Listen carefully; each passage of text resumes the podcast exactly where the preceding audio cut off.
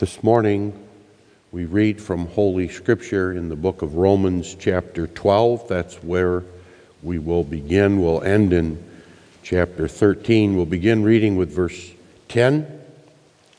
Romans 12, well, 9, 9 rather. Romans 12, verse 9.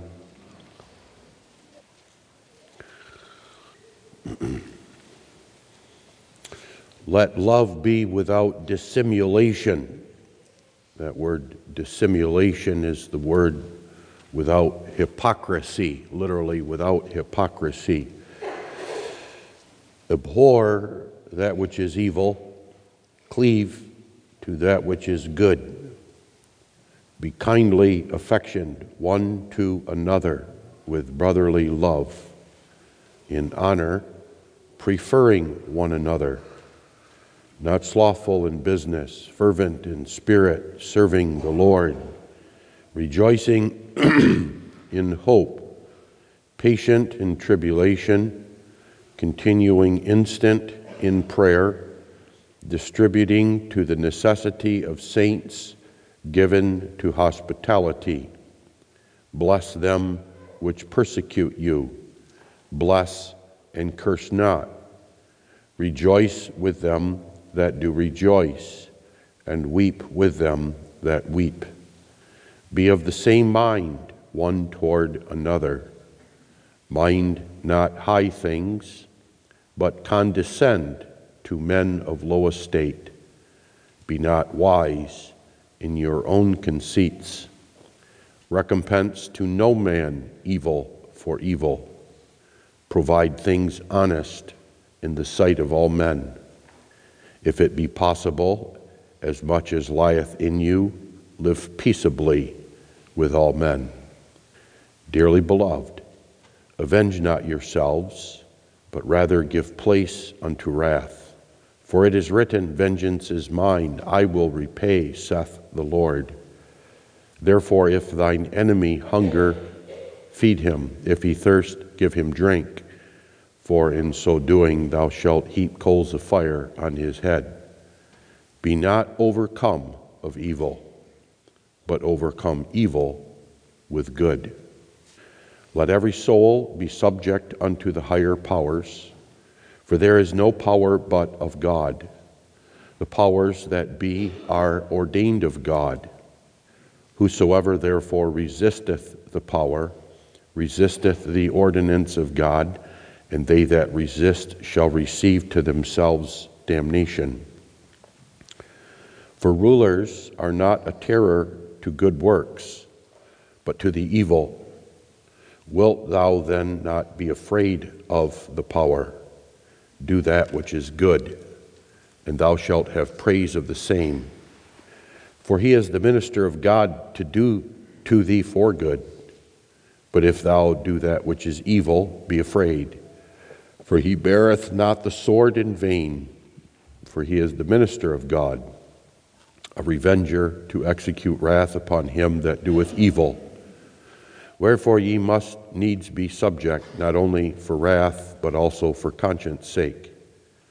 For for this cause pay ye tribute also, for they are God's ministers, attending continually upon this very thing Render therefore to all their dues tribute to whom tribute is due, custom to whom custom, fear to whom fear, honor to whom honor. Owe no man anything but to love one another, for he that loveth another hath fulfilled the law. For this, thou shalt not commit adultery, thou shalt not kill, thou shalt not steal, thou shalt not bear false witness, thou shalt not covet. And if there be any other commandment, it is briefly comprehended in this saying, namely, Thou shalt love thy neighbor as thyself. Love worketh no ill to his neighbor. Therefore, love is the fulfilling of the law. We read that far in God's Word.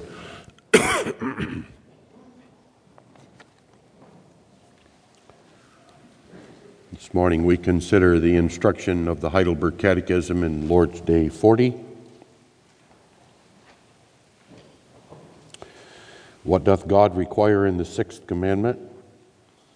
That neither in thoughts, nor words, nor gestures, much less in deeds, I dishonor, hate, wound, or kill my neighbor, by myself or by another, but that I lay aside all desire of revenge, also that I hurt not myself, nor wilfully expose myself to any danger.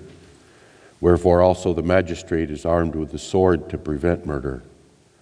But this commandment seems only to speak of murder. In forbidding murder, God teaches us that He abhors the causes thereof, such as envy, hatred, anger, and desire of revenge, and that He accounts all these as murder. But is it enough that we do not kill any man in the manner mentioned above? No, for when God forbids envy, hatred, and anger, He commands us to love our neighbor as ourselves, to show patience, peace, meekness, mercy, and all kindness towards Him, and prevent His hurt, hurt as much as in us lies, and that we do good even to our enemies.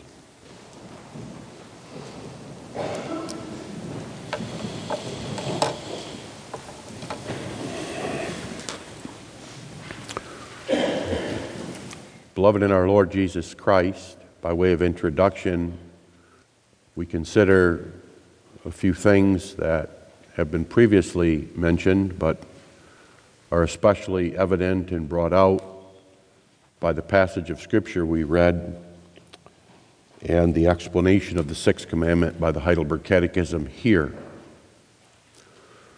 The first is that although the sixth commandment is not the first of the commandments in the second table of the law, those that pertain to the duties we owe our neighbor.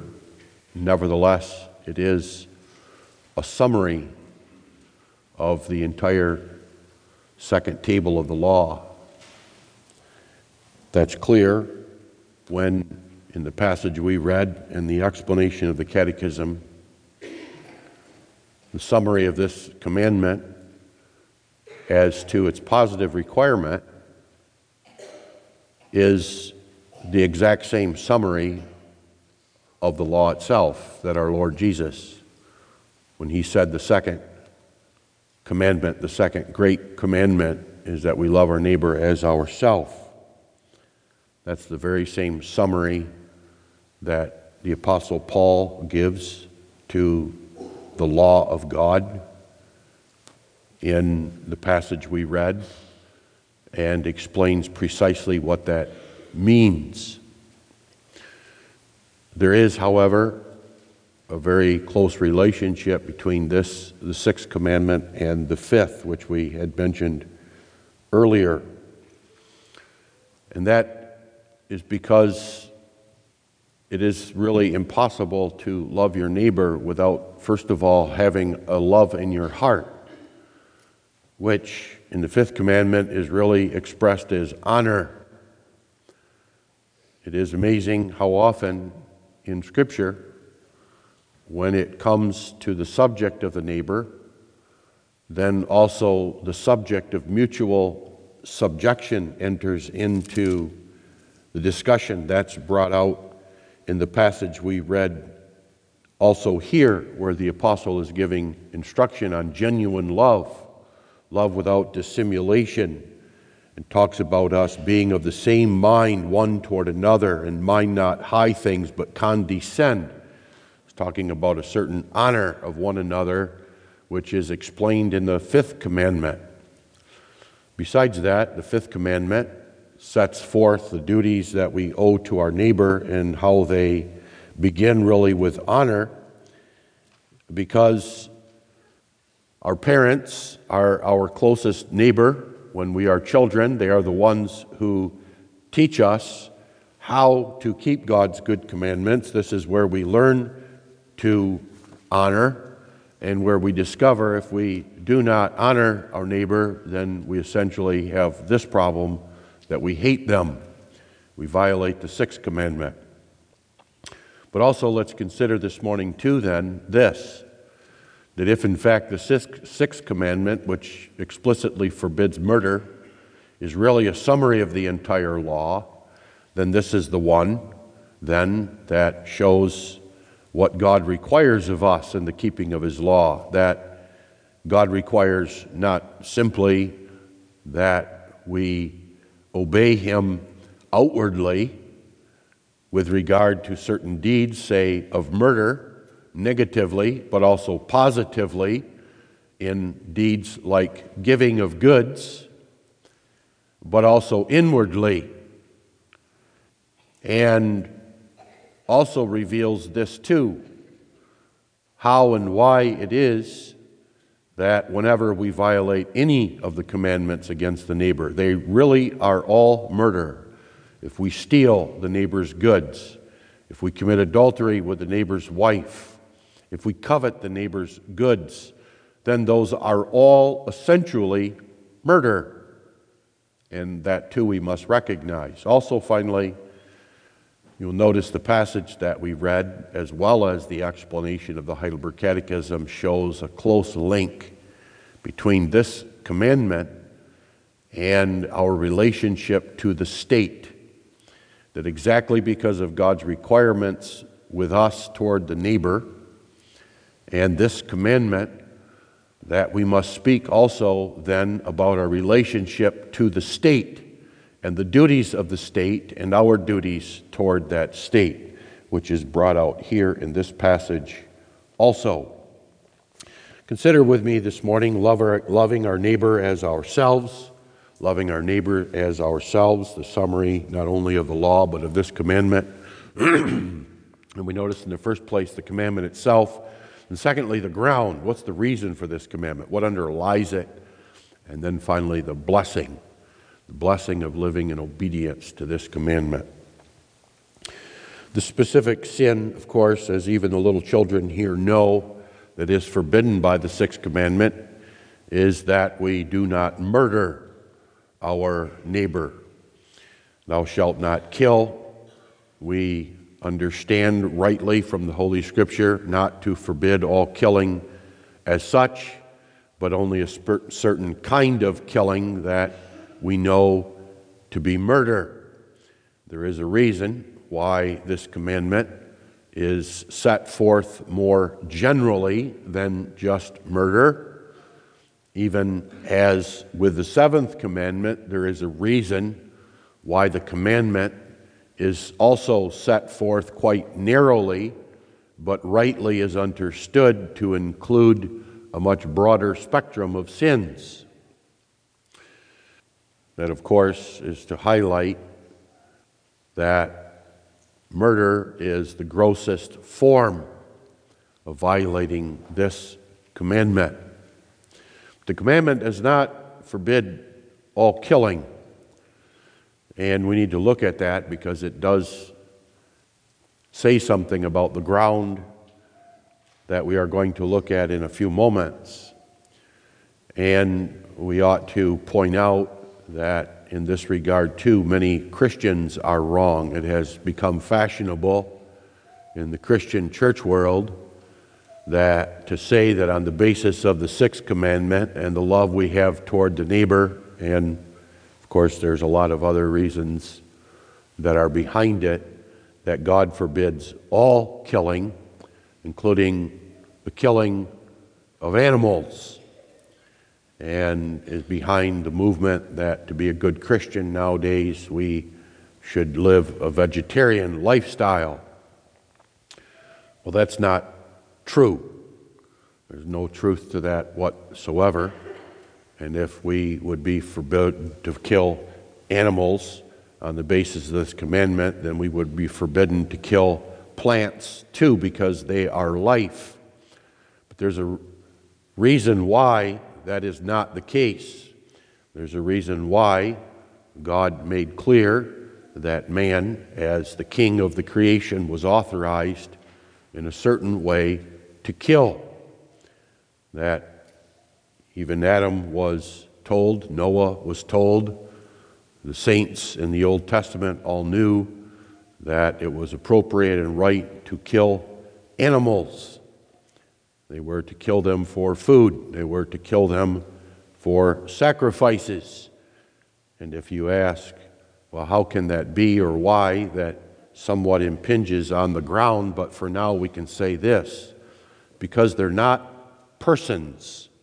Underlying the truth of this commandment is that God is talking about our attitude, what's in our heart, and our behavior, our outward actions toward another person. And animals are not persons, plants are not persons. They are alive, and one is mobile and the other is not, but human beings are different. They're persons.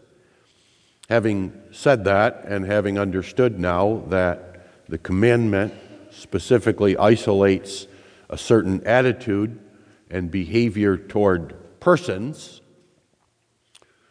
we notice also that the commandment does not forbid either all killing of persons.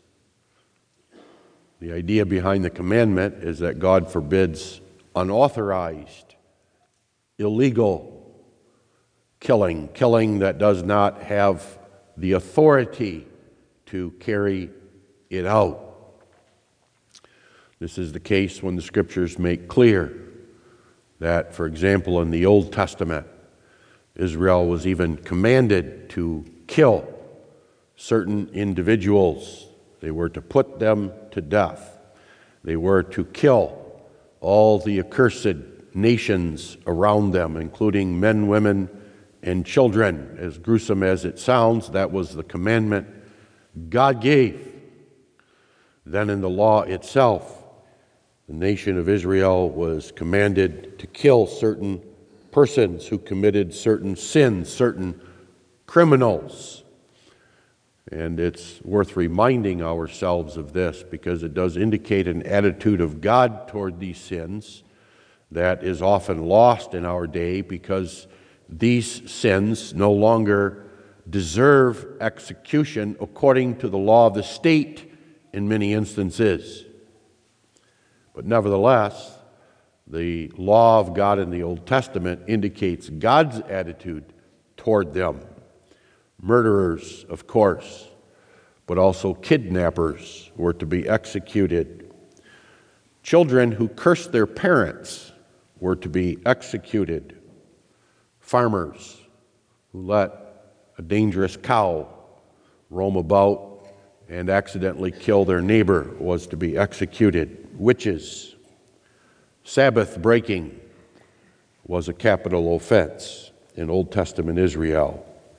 Idolaters, but also these sexual sins adultery, homosexuality, bestiality, and pedophilia were all sins of a capital nature and required various forms of death at the hands of the authorities in the nation of Israel. But in the New Testament, too, God still gives the state authority to execute criminals by execution. We read in Romans 13, verse 4, rightly, that the magistrate is armed with the sword. The sword of the magistrate is to be carefully distinguished between the sword uh, from the sword of the church. The church, too, wields a sword, a spiritual sword. And in a spiritual way, it makes a separation. It does a certain work of the Lord. It divides, it cuts asunder. And that is the sword of Christian discipline but that's entirely spiritual. The Lord gives a physical sword to the state that actually they are called to execute criminals. The state is also authorized to defend itself and thus also to arrange for an army, whether it be by conscription or draft, implying then that those Christians who were conscripted or drafted were therefore authorized by the state to kill the enemy. It does not mean that all wars and all killing in war is justified, but the fact is there is a certain amount of it that is. God even calls the state to exercise the sword so that when the state refuses to engage in the killing of certain crimes and the killing of certain individuals, it bears that responsibility before God, and God holds the state accountable whether it recognizes it or not. Doesn't really matter. One of the things that people in our nation don't want to talk about is the very chaos and the very destruction of home and family that's going on in our society is, from a certain viewpoint, deliberate. It is deliberate, and it's caused by the policies of the government, among which policies are to not punish criminals as they ought to be before God. And what we need to reckon with, too, is that's deliberate on the part of the state in its rebellion against God.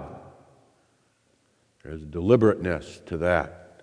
Well, God judges that, and He doesn't wait till the end of time to do that. He judges such a nation and people and government This implies also something that is worth remembering that it is our duty, our duty as citizens of the state, even though we be citizens of the church, to report crime to the officials of the state, regardless now of how the state might deal with that criminality. It's our duty to do that, something we need to be reminded of because it's our instinct to think this way. Well, since this crime is committed by a member of the church, it only needs to be reported to the church if it's reported at all, and they get a pass with regard to the state. That's not true at all. In fact, in many instances, the first phone call should be made to the state, and that's brought out by our church order, which refers to both in its articles uh, 72 through 77, which deal with these matters, and also brought out by the Belgic Confession, Article 36, which, is, which states very clearly that the state is given by our gracious God, now notice, to restrain the dissoluteness of men, to restrain that to restrain the wickedness and the evil and the depravity of men. And it's not simply referring to men that belong to the world, but to the men that belong to the state that is given this authority, and that includes members of the church. Members of the church. And that doesn't go away simply because we're in the church. Now, God give us, gives another way to restrain the dissoluteness of men in the church, which is Christian discipline. And why, when Christian discipline isn't exercised rightly, then just like the state, God judges that church, and often by giving the church over to that sin, that it refuses to discipline or disciplines incorrectly. Be that as it may, there is also another deterrent, which is the state. And the corruptness of the state doesn't excuse us from that requirement. And I make it a requirement, it's not an option. Negatively, the evil that's forbidden in this commandment is murder, that is, the unauthorized taking of the life of another person. And then the Catechism makes clear it forbids murder then in every form. All hatred of the neighbor is essentially murder. And oh, that we would understand that. Scripture states very clearly that he that hates his brother is a murderer. And we like to imagine to ourselves that as long as we don't actually kill with a knife or a gun our neighbor, our brother, even, then it's not really murder. Furthermore, we even excuse that which is murder because it's hatred, as authorized. A great deal of murder goes on in the church. You have been murdered, I have been murdered, and we have murdered others with our hatred, which we excuse and excuse because we say they deserve it. They, like the criminal that ought to be executed, they deserve my hatred. They deserve what I'm doing to them. And it is all self justified sin, is really what it is. And God's judgment, when we fail to recognize that and treat it that way, is, as we'll see in the last point, God gives us over to chaos and destruction and war. Any sin against the neighbor is murder because it's an expression of that hatred. I am thankful that in the Protestant Reformed churches and Trinity Protestant Reformed Church in particular, that we have come to recognize that certain sins against the neighbor are what we may call abuse. And by abuse, we mean that it misuses authority and power that God gives to someone, say, for example, as a parent, or as an office bearer, or even as an adult, to harm the neighbor, and have come to recognize that regardless of the nature of the offense, whether it's sexual or otherwise, that such sins are a form of murder. They're not simply sins, say, for example, against the ninth commandment or the seventh commandment, but they are sins against the sixth commandment. What we need to do is understand, as people of God, in the light of His Word, that every single sin that we commit against the neighbor that is laid out carefully in the second table of the law is murder. And that's brought out so clearly in this passage when it talks about the fact that even our thoughts and what we think in our attitudes toward the neighbor are murder. So that, therefore, if you steal his property, it's a form of murder. If you take his wife to yourself sexually, it's a form of murder. If you even covet his goods, you wished you had them, which often leads then to adultery and theft. That too is murder. It's worth pointing out then also that many of the sins that are listed out that regard the heart, therefore, are hatred. We need to be reminded of that too, because we're so good at excusing them. There has been many a family, many a congregation, and many a church that has been rent asunder, torn asunder. There has been many controversies, many wars, many disputes that have at their root simply hatred. It may be carefully disguised hatred, and oh, we can carefully disguise it. We all know about speaking the truth in love. So we often tell somebody whom we actually hate and are hating in our soul that we're going to tell them the truth and we're going to speak the truth and even hip- hypocritically say we're doing it in love when in fact it is the exact opposite. Hidden in there is a desire for revenge. Hidden in there is greed. Hidden in our heart is simply that we do not like the person and how they live their life. Envy, envy, and jealousy, a desire to be somebody, a desire to have authority and power, a desire to be known in the congregation or in the home. That's all hatred. It's all murder. It's all forms of it and we're left unchecked, where it's just allowed to remain there, you can be certain eventually it breaks out, breaks out into war and chaos, and war and chaos that's also equally often disguised as love. We're doing this in love. We need to have this because the truth is at stake or because I'm only caring for you when it's anything but that at all. Heidelberg Catechism lays out so much about this. It's so clear, and it is worth our attention to make sure that from time to time we remind ourselves how murderous a society we actually live in.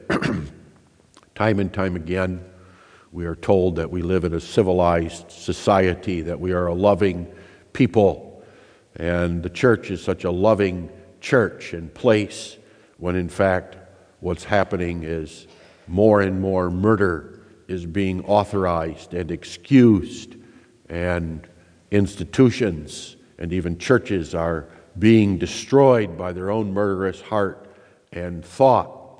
But we ought to recognize that with regard to ourselves, too. How easily we murder.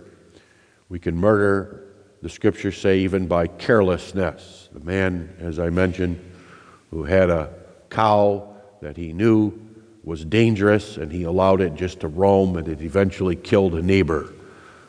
The Old Testament considered that murder. We murder by our looks, we can murder by our gestures, we can murder by our Facebook post, and we can murder in many, many different ways. Simply murder by being impatient, by being unkind, simply murder by the thoughts that we have about someone. The positive good, of course, that's required is love. What God forbids, then the opposite He commands. And very carefully shows here what's required of us is patience. What God requires of us is meekness. What God requires is that as much as possible we live at peace with our neighbor. He requires mercy, He requires kindness toward the neighbor, and especially now doing good toward the neighbor. And what's amazing is how often the scriptures remind us, and all of your neighbors. It is quite remarkable how often the scriptures bring that up. And it's related to the fact that we often see or take God's law, we truncate it and say, well, God requires only this with regard to my godly neighbor, my neighbor in the church. This is amazing how that is really the default position that we have, and it's anything but right. God requires us to love all of our neighbors in a very real sense. Now, to be sure, the form of that love may change, may change depending upon who that neighbor is and they respond to what we do. Nevertheless, the Bible recognizes it and demands it and requires it. And it does that when it simply tells us to do good to our neighbors, to do good even to our enemies, that is, those who hate us those who scorn us, those who show all kinds of murderous things. How unlike our thinking and thoughts is the Word of God. It is not God, but man who says, I will love only those who deserve it. I will only love those who are my friends. I will only love those who love me in return or love me first. No, Scripture says do good even to your enemies. Don't return their evil with evil. Don't return their name calling with name calling. Don't return their desire for revenge with more desire for revenge. Don't recompense their evil with more evil. Don't do it. Your neighbor is anyone with whom God in His providence brings you into contact. Anybody at work, anybody in the grocery store, anybody in your home. But of course, there are neighbors that are more close to us, which is why you will find the expressions of love and how we form that love and show that love so exceedingly different. That's not wrong. Some people like to make that requirement that God requires of you the same form of love for your wife that you have for your ungodly neighbor. Well, that's not true. That's not right. I'm married to my wife. I live with my wife in an entirely different way than I do my neighbor. In fact, if you look closely, you will discover there's really a whole different set of commandments, not completely different, they're related, where the scriptures make clear how we show love rightly toward the ungodly neighbor. It reflects God's own behavior. But be that as it may, we may never dismiss that. Why is that? Well, now we get sort of to the ground of the matter, so let's put that off just a second. The emphasis of the Bible, having said that, however, is undoubtedly with regard to our closer neighbors. That is, the neighbors with whom we spend most of our time and with whom we have the closest relationships. That is, the neighbor in the church and a neighbor in the family, our husband or wife or parents or children. And that's important for us because it's a good gauge of how sinful we actually are and how in need of forgiveness we continually are and how much we ought to desire that perfection God has proposed for us in a life to come. Consider what God requires of us here and consider actually how we think and act and live with our closest neighbors, those whom we ought to love the most are often the people that we hurt the most, that we can hate the most. And if you want a list, especially of the positives, there are some negatives in there too. I refer you back to Romans 12. Simply go through that. Romans 12 and 13 that we read are in many ways simply the Bible's own explanation of Lord's Day 40. It really summarizes it in the same way that the Catechism does. In many ways, we can say that the Catechism of Lord's Day 40 was looking right at this passage. It talks about love simply being this that we rejoice with them that rejoice, and we weep with those that weep when we're kind, when we're liberal in the distributing of goods, when we're hospitable, and even praying.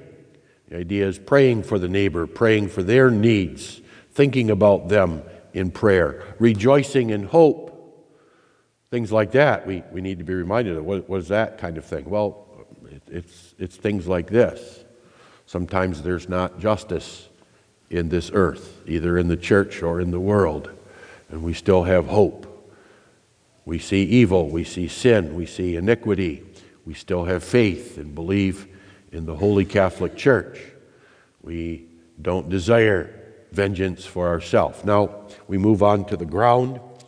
And when we look at the ground, if you could summarize the ground as really one thing, you could say it's God Himself. When you look at this commandment and look at what God requires and ask yourself, why does God require me to love my neighbor as myself? The answer has to do with God. You may simply say, because God is who He is.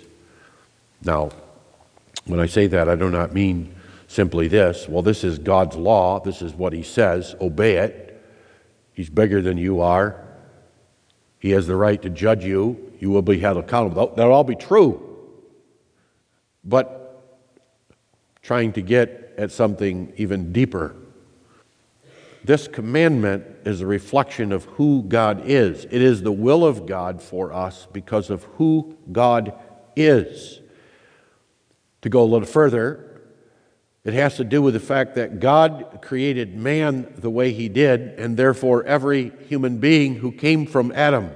That was done deliberately, it was done a certain way. And sin against the second table of the law, murder of one's neighbor in all of its forms, sins against that, sins against the God who created man the way he did. Be more specific. The ground for this commandment has to do with the fact that God created each human being as a person. And not only a person, but a unique individual person. This does not receive as much attention among us as it should. We concentrate upon the being and the life. But underlying the being and the life of every human being is their person. You see, when God made man in his image, God made man not simply a human being, like he made dog beings and horse beings and plant beings and rock beings, but he made a person. And that person is the reflection of God himself, who is three persons. And those three persons in the being of God, notice the difference between person and being. There's the being God, and then in that being of God are three persons, and those three persons live as neighbors. They live in perfect love, one for the other. Fellowship and friendship we call the covenant. And there's no hatred, no animosity, no greed, no envy, no mistreatment, no abuse of power and authority that goes on in that relationship.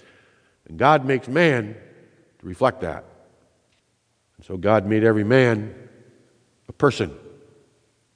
A person.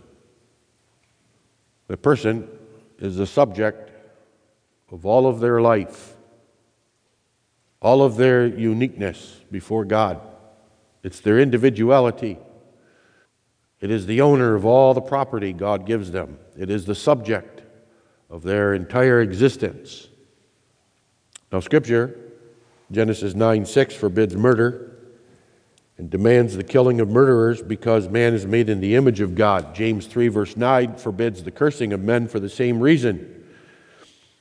And those passages are not teaching that man still possesses the image of God. The image of God is his righteousness, his knowledge, and his holiness, which man lost in the fall. And that righteousness, knowledge, and holiness is only restored in Jesus Christ. Nevertheless, there is still in man the reflection that he was made in that image. And that's largely because of his person. It's in the person, it's by the person, and through the person that a man is righteous before God or right, unrighteous. It's in his person that he's either holy or unholy before God, that he either knows God or he doesn't. And when man hates, when man destroys wrongly and murders, he's murdering that which God made, and made specifically so that man might bear his image. That's what Scripture teaches. Even though man loses the image in the sense that he loses his knowledge and righteousness and holiness before God, the person remains. The person remains, only now remains before God unrighteous and unholy and darkened in sin.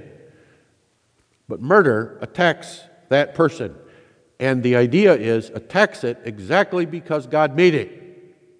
Because it reflects God. It shows who God is It's part of the glimmerings of natural light that leave men without excuse.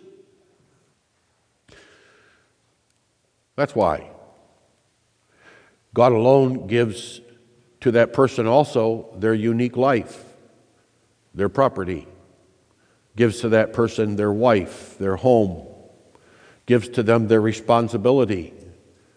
Like I said, it's in that person that a person is either righteous or unrighteous before God.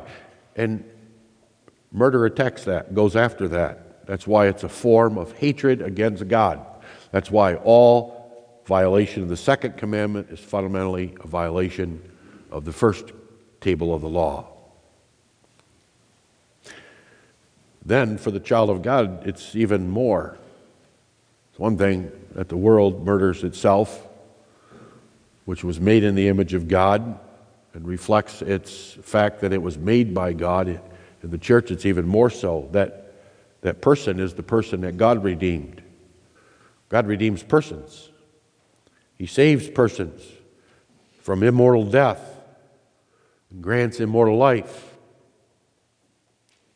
It's in the person where we should have suffered everlastingly in hell. Read, read sometime the awful description of the human person that is not redeemed by Christ. And it says about that person that being immortal, they shall suffer everlastingly in hell. And not only that, but we shall see it and be amazed by it because it reflects the absolute justice and perfection of God in condemning man for all of his murder. Remember, man is condemned for his murder. But our persons have been redeemed, have been bought. God has adopted our persons to be his own children and heirs. God sent Jesus Christ, the person of the Son of God. Notice that. God sends a person, his own Son, in our flesh, that he might redeem real persons, deliver them from this sin. And, and so when we hate that person, we hate God in a very special way who redeemed that person. That's the great sin that actually goes on in a marriage where there's spousal abuse. That's the great sin that goes on whereby God said to little children, if you curse your parents, you're going to die. That's what God was reflecting in those commandments that we look at and shudder and say, that's a little harsh. No, not really. Not if you understand who those persons are. Besides that, part of the ground for the commandment, too, is all vengeance belongs to God. He will repay. Notice how that, too, is brought out in the passage we read. Why is that brought out? Because that's the excuse we often give to hate. They don't deserve my love, is really what we're saying, but we express it as what they deserve is this and this and this and this. And because they don't, I have the right to think this and this and this about him. Well, that's, that's hatred. Now, there's many reasons for that. There may be, from a, every earthly point of view, a certain justification. We look at it and go, well, look what that person did. Or look what didn't happen justice wise with regard to that person. But it doesn't excuse any hatred, any expression of hatred, any evil speaking and thinking about that person. Never does, ever. We never have the right or the excuse to say, what we say so often. Besides that, what God brings out here is especially with regard to this commandment that we show ourselves children of God. I don't have time this morning to elaborate too much, but it is amazing how, right here, what the scripture reveals is the occasion for the view that God loves all men with a saving love. And the ground for that is God gives rain and sunshine to all men. And that's grossly misunderstood. But the fact is, in all this, we're reflecting God and certain truths about God, so I'll elaborate those very briefly. The fact is, God does give good gifts to all men, just like God requires us to do that. He doesn't say, show goodness and be kind and give food to your hungry uh, lover and friend, but your enemy. Well, it's a reflection of God. God does that. God does that. God doesn't make distinction in who he pours rain and sunshine on, but it comes upon all men, the wicked and the unjust. And then it reflects this reality about God God loves sinners. Not all sinners. God loves murderers, but not all murderers. Well, how so? Well, He loves you and He loves me, does He not? And what are you and what am I? We're murderers. That's what you are. That's what I am murderers. Well, not only does God given us rain and sunshine and clothes on our back and houses to live in and cars along with everybody else who hates God, but he loves us so that he gave his only begotten Son to die for such murderers as us. And then, and notice too, The amazing reality that when Christ died, he was crucified as a murderer. He was placed in the middle of that bunch of murderers. Murderers so bad that even the state recognized it, but Jesus was put among them. Why? Because he himself personally was a murderer? No, his person was clean. His person was righteous before God. His person, as itself, as it were, didn't deserve it, but he did because he took our sin upon him, and that was the sin of murder. And now God calls us to reflect that, to reflect that. Do you understand why it's so horrible for us to use the excuse that someone doesn't deserve it to be good, to do good, to be kind? Just to be good and kind.